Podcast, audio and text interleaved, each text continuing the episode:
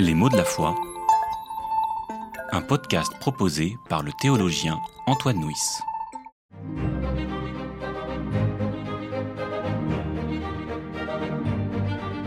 En 1521, Luther est convoqué à la diète de Worms par l'empereur Charles Quint pour s'expliquer sur ses thèses réformatrices. On lui reproche de vouloir diviser l'Empire et l'Église, et on lui intime l'ordre de se rétracter. Le réformateur demande 24 heures de réflexion et au bout de ce délai, il déclare « Je suis dominé par les saintes écritures que j'ai citées et ma conscience est liée par la parole de Dieu. Je ne peux ni ne veux me rétracter en rien, car il n'est ni sage ni prudent d'agir contre sa conscience. Que Dieu me soit en aide. » Comment lui, un petit moine d'un couvent secondaire, ose-t-il tenir tête aux autorités civiles et religieuses de son époque, au nom de sa conscience liée par la parole de Dieu?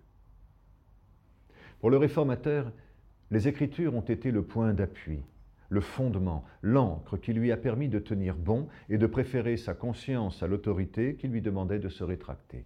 C'est dans la méditation des Écritures qu'il avait découvert l'évangile de la grâce contre les déformations religieuses de son époque. La parole entendue était tellement forte et tellement vraie pour lui qu'elle lui a permis de résister aux injonctions des autorités de son temps.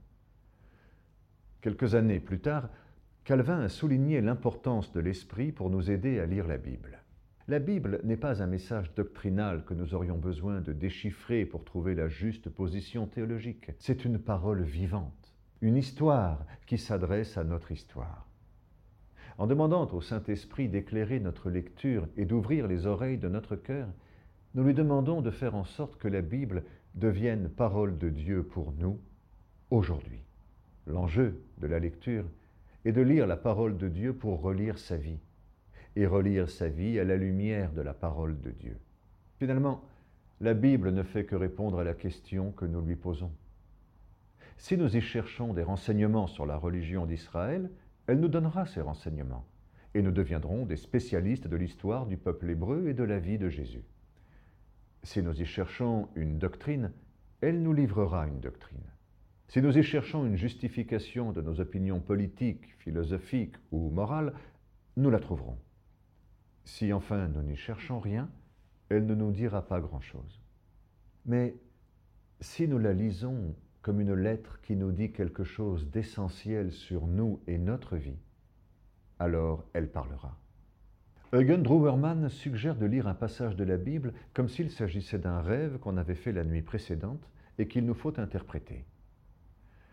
Si nous demeurons des lecteurs en quête de paroles, la question de son inspiration se révélera progressivement et nous pourrons dire que l'Écriture est inspirée, comme nous disons que l'eau désaltère et que la nourriture fortifie. Pour terminer, un apologue. Un homme cherchait Dieu, mais ne le trouvait pas.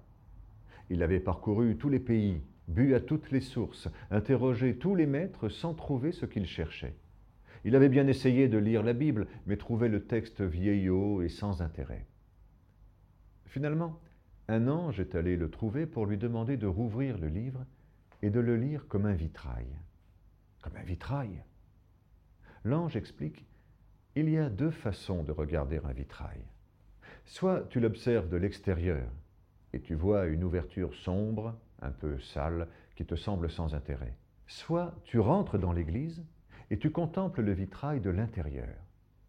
Tu vois alors le soleil éclairer les différents morceaux et l'ensemble devient un tableau étincelant dont chaque pièce est illuminée par la lumière du soleil. Il en est de même avec la Bible. Si tu la lis de l'extérieur de la foi, tu trouveras un vieux livre qui te parlera d'autrefois et l'ensemble te semblera poussiéreux.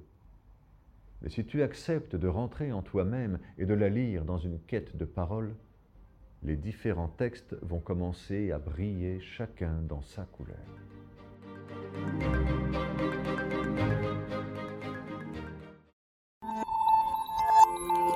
C'était les mots de la foi. Une série de regards protestants écrite par Antoine Nouis. Voix off, Dominique Fano-Renaudin.